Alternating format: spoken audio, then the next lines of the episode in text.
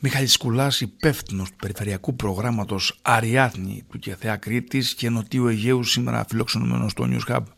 Γεια σας κύριε Σκουλά. Καλημέρα, καλημέρα κύριε Δημοβολητή. Έχουμε γνωριστεί από πολύ παλιά, βλέπω τη δράση και το έργο που κάνετε στο ΚΕΘΕΑ και εδώ και πάρα πολλά χρόνια, όμως το τελευταίο διάστημα έχει προκληθεί μεγάλη αναστάτωση με το νομοσχέδιο το οποίο φέρνει ε, η κυβέρνηση. Ε, και θέλω να μας μιλήσετε λίγο για αυτό και στους εργαζομένους αλλά και σε όλους αυτούς που απολαμβάνουν το έργο του ΚΕΘΕΑ που έχουν τα παιδιά τους εκεί που είναι χρήστες που δεν είναι μόνο χρήστες σε ναρκωτικές ουσίες θα μας τα πείτε και στην συνέχεια γιατί δεν νομίζω ότι ξέρει πολλοί κόσμος το έργο που γίνεται του ΚΕΔΕΑ όμως αυτό από ό,τι βλέπω εδώ και από την αρθογραφία έχει ξεκινήσει πολύ πιο πίσω από τον, το 2020 ας πούμε που καταργήθηκε το εκλεγμένο δελτασίμα του οργανισμού και στη θέση του τοποθετήθηκε ας πούμε κομματικό όργανο. Για πείτε μας λίγο για την ιστορία αυτή μέχρι να φτάσουμε στο νομοσχέδιο το σημερινό. Ναι, ο, ο ΚΕΘΕΑ είναι ένας οργανισμός που ξεκίνησε το 1987, από το 83 βέβαια πιλωτικά, από το 87 με νόμο, το 17-29, ε, με ένα πραγματικά έτσι ιδιό, ιδιαίτερο θεσμικό πλαίσιο που του έδινε ε, τη δυνατότητα ο νόμος να εκλέγει το, το διοικητικό του συμβούλιο. Ε, ε, για πολλά χρόνια αναπτυσσόταν έτσι περιφερειακά και σε συνεργασία με τις τοπικές ε, κοινωνίες σε απόλυτη μάλιστα συνεργασία όπως και έγινε και εδώ η αλλαγή στο θεσμικό πλαίσιο σιγά σιγά ξεκίνησε από το 12 για να είμαστε ειλικρινεί, από τότε που μπήκε στη γενική κυβέρνηση μέσα στη θεία αλλαγή των μνημονίων.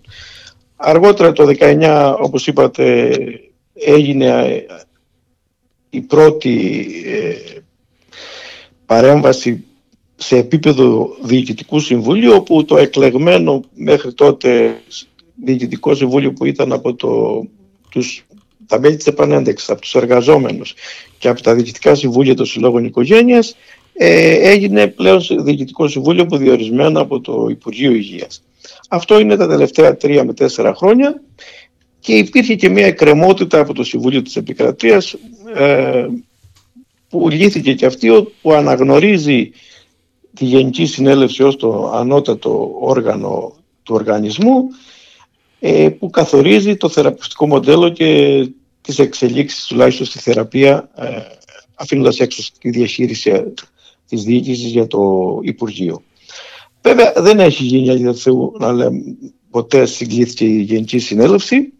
Υπάρχει μια στάση αναμονής που πώς θα ήταν το μέλλον του οργανισμού σε θεσμικό πλαίσιο όπου ήρθε αυτό το προσχέδιο, δεν έχουμε αυτή τη στιγμή το σχέδιο πραγματικά στη Βουλή να τι θα πάει, ήταν ένα προσχέδιο και έγινε και μια συνέντευξη τύπου όπου γενικά δεν αναστατώνει όμως μόνο το ΚΕΘΕΑ, αναστατώνει όλους τους οργανισμούς που, της απεξάρτησης, δηλαδή παραδοσιακά τα τελευταία 40 χρόνια έχουν αναπτυχθεί προγράμματα και στο πλαίσιο των ψυχιατρικών νοσοκομείων Αττικής και Θεσσαλονίκης κυρίως και στην ε, Κέρκυρα και στα Γιάννενα το, τον, τον ΚΕΘΕΑ και τον ΟΚΑΝΑ.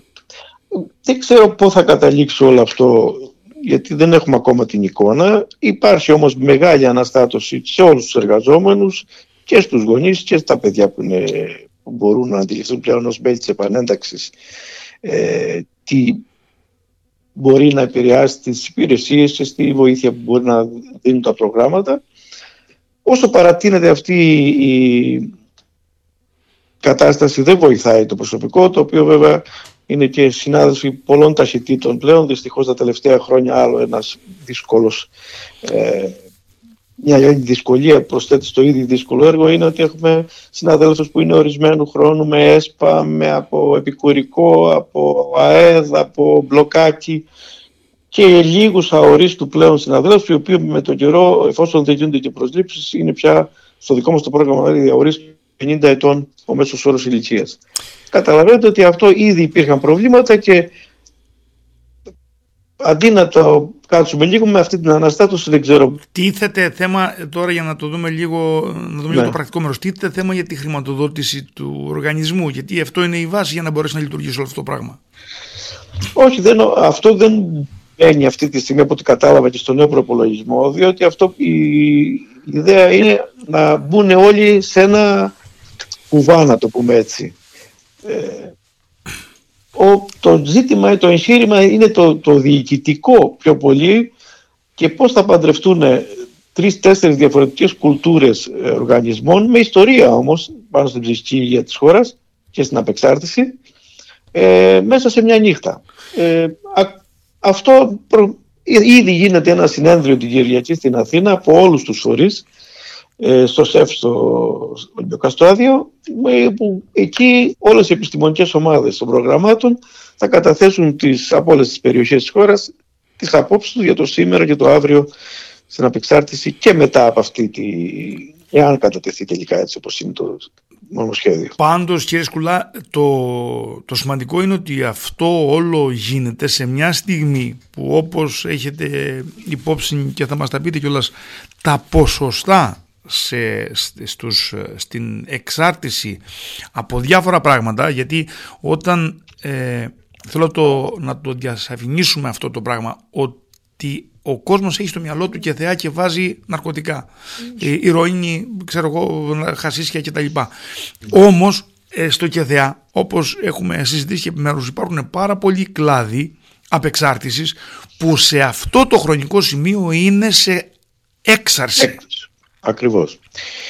Κοιτάξτε, τα τελευταία δέκα χρόνια, από τότε που ξεκίνησε δειλά-δειλά, αλλά φαίνεται εξελίσσεται συνεχώς. Το πρόγραμμα και εδώ είναι τώρα η, και η αξία που λέμε της αυτονόμησης. Αντί να πηγαίνουμε, αυτονόμηση, μάλλον της αποκέντρωσης, σε περισσότερο αποκεντρωμένη λογική και να δουλεύουμε μαζί με την τοπική κοινωνία, την περιφέρεια και τους μεγάλους δήμους, ε, πάμε πίσω λίγο μου φαίνεται με αυτή την υπερσυγκέντρωση. Τέλος πάντων, όπως το είπατε, εγώ σας δίνω μόνο στοιχεία για το 2023.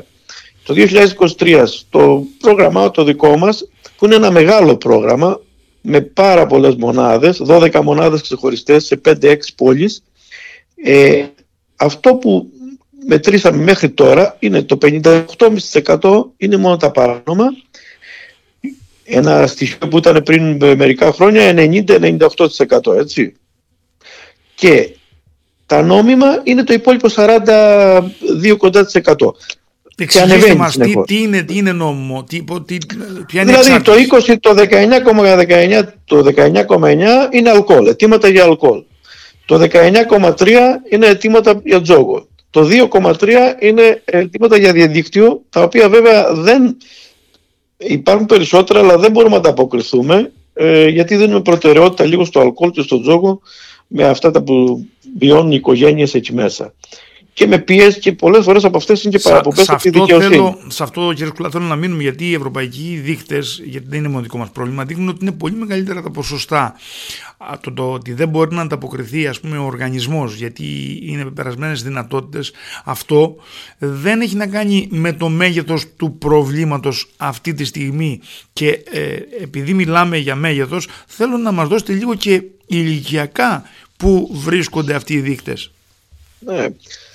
Εντάξει, στις μονάδες εφήβων και σε όλες τις επαφές, οι επαφές μας ξεκινάνε από τα 13, 14 ε, και είναι η, έναρξη που είναι και λίγο φυσιολογικό. Ε, βέβαια ένα καινούριο στοιχείο και εδώ είναι ότι έχουμε ήδη τα πρώτα σημάδια με έναρξης χρήσης, πρώτης χρήσης με κοκαίνη. Δηλαδή αυτό ήταν αδιανόητο πριν για έφηβους πριν χρόνια.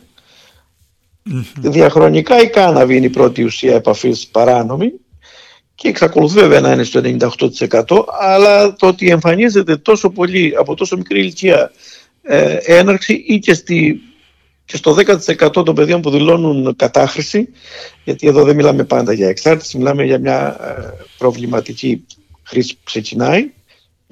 Πιθανά να εγκατασταθεί μια εξάρτηση ένα 10% από αυτούς που, που δηλώνουν κατάχρηση είναι ε, με κοκαίνη. Δηλαδή, σε πολύ μικρές ηλικίες, πολύ γρήγορα μπαίνουν ε, ισχυρά ε, ναρκωτικά.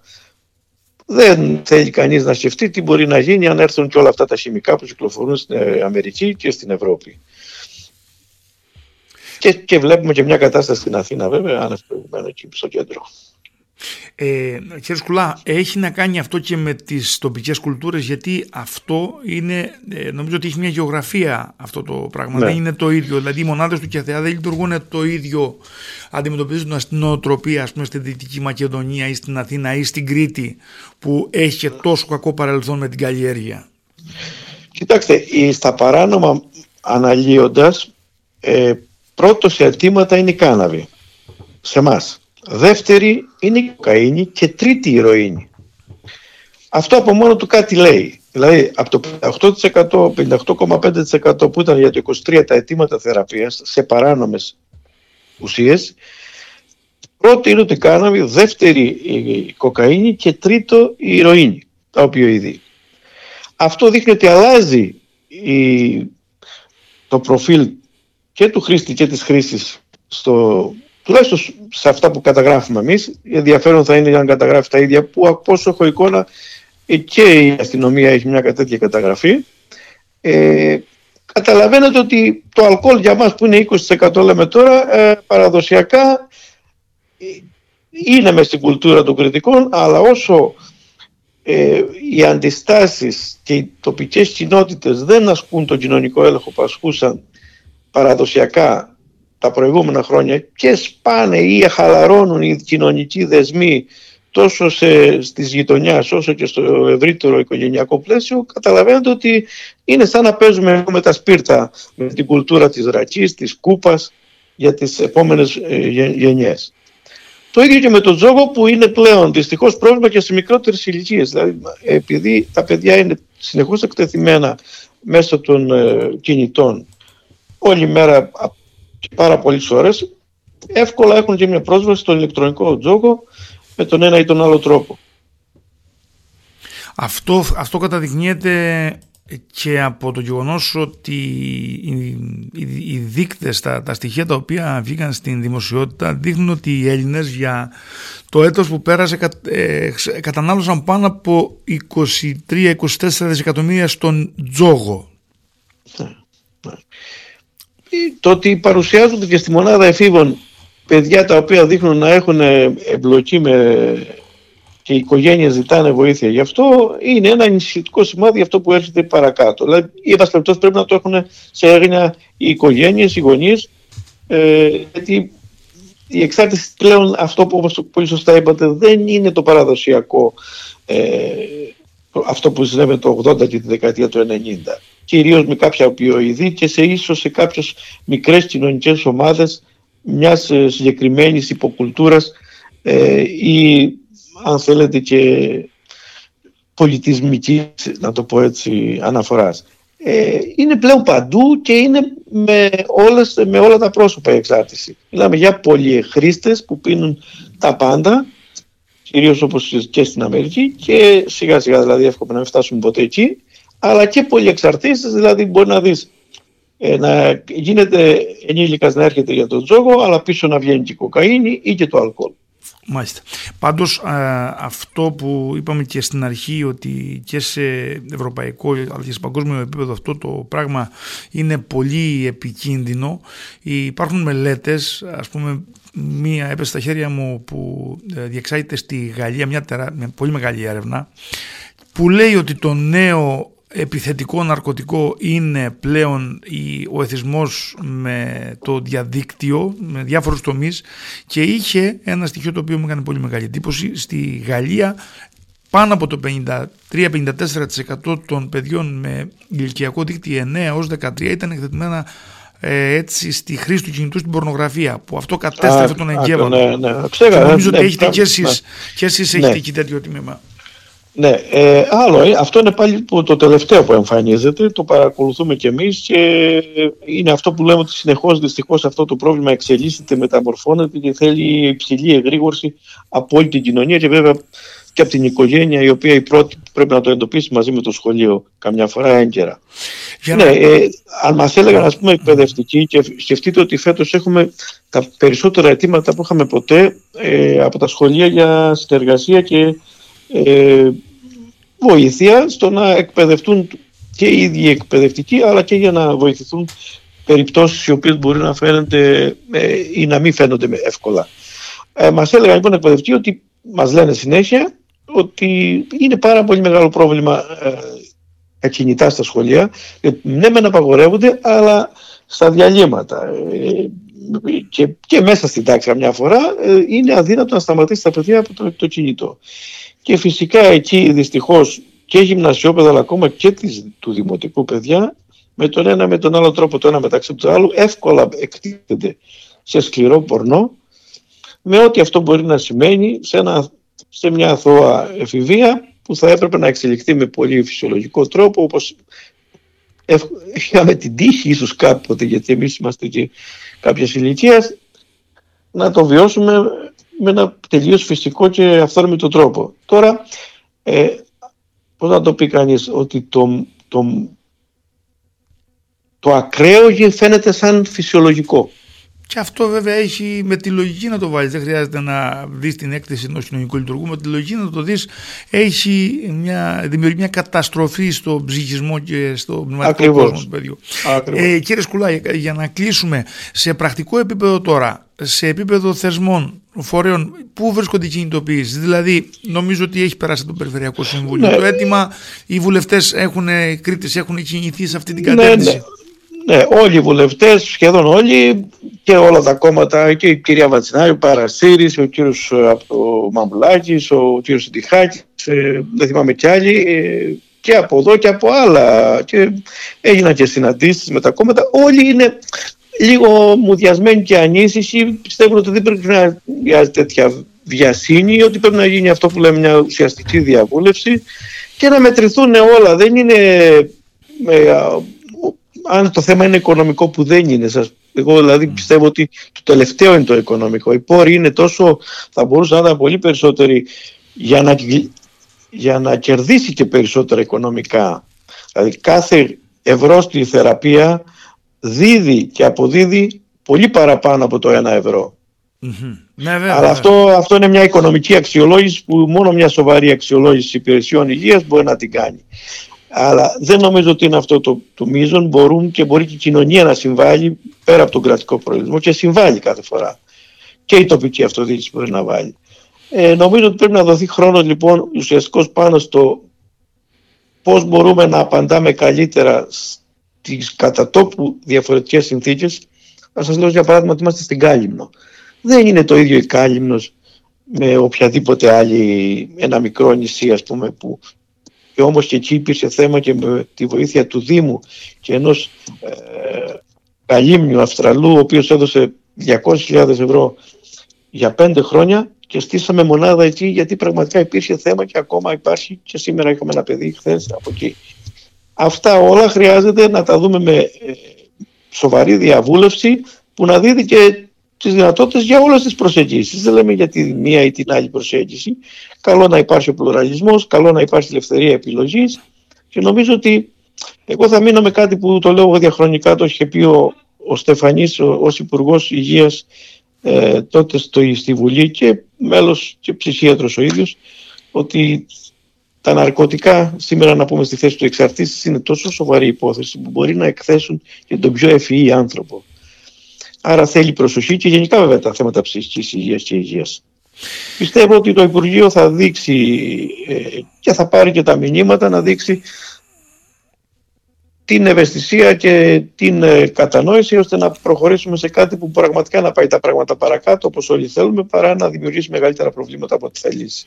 Ωραία. Εμείς θα είμαστε πάντα εδώ να προβάλλουμε κατά πρώτον το έργο του οργανισμού το οποίο είναι πολύ μεγάλο αλλά και τα προβλήματά του και θα είμαστε αργός με το News Hub θα έχετε πάντα μια ναι. φωνή Οπότε... με την ευκαιρία ήθελα να πω ένα τελευταίο μισό λεπτό αν μου ναι, ναι, επιτρέπετε ναι, για να μείνω και στο θετικό ε, την τρίτη ε, την τετάρτη μάλλον 13 του μήνα στο Πολύκεντρο Ηρακλείου θα γίνει η παρουσίαση ένα, από μια νέα μας μονάδα ενός παραμυθιού που βγάλαν τα ίδια τα παιδιά μαζί με εθελοντές και με το προσωπικό.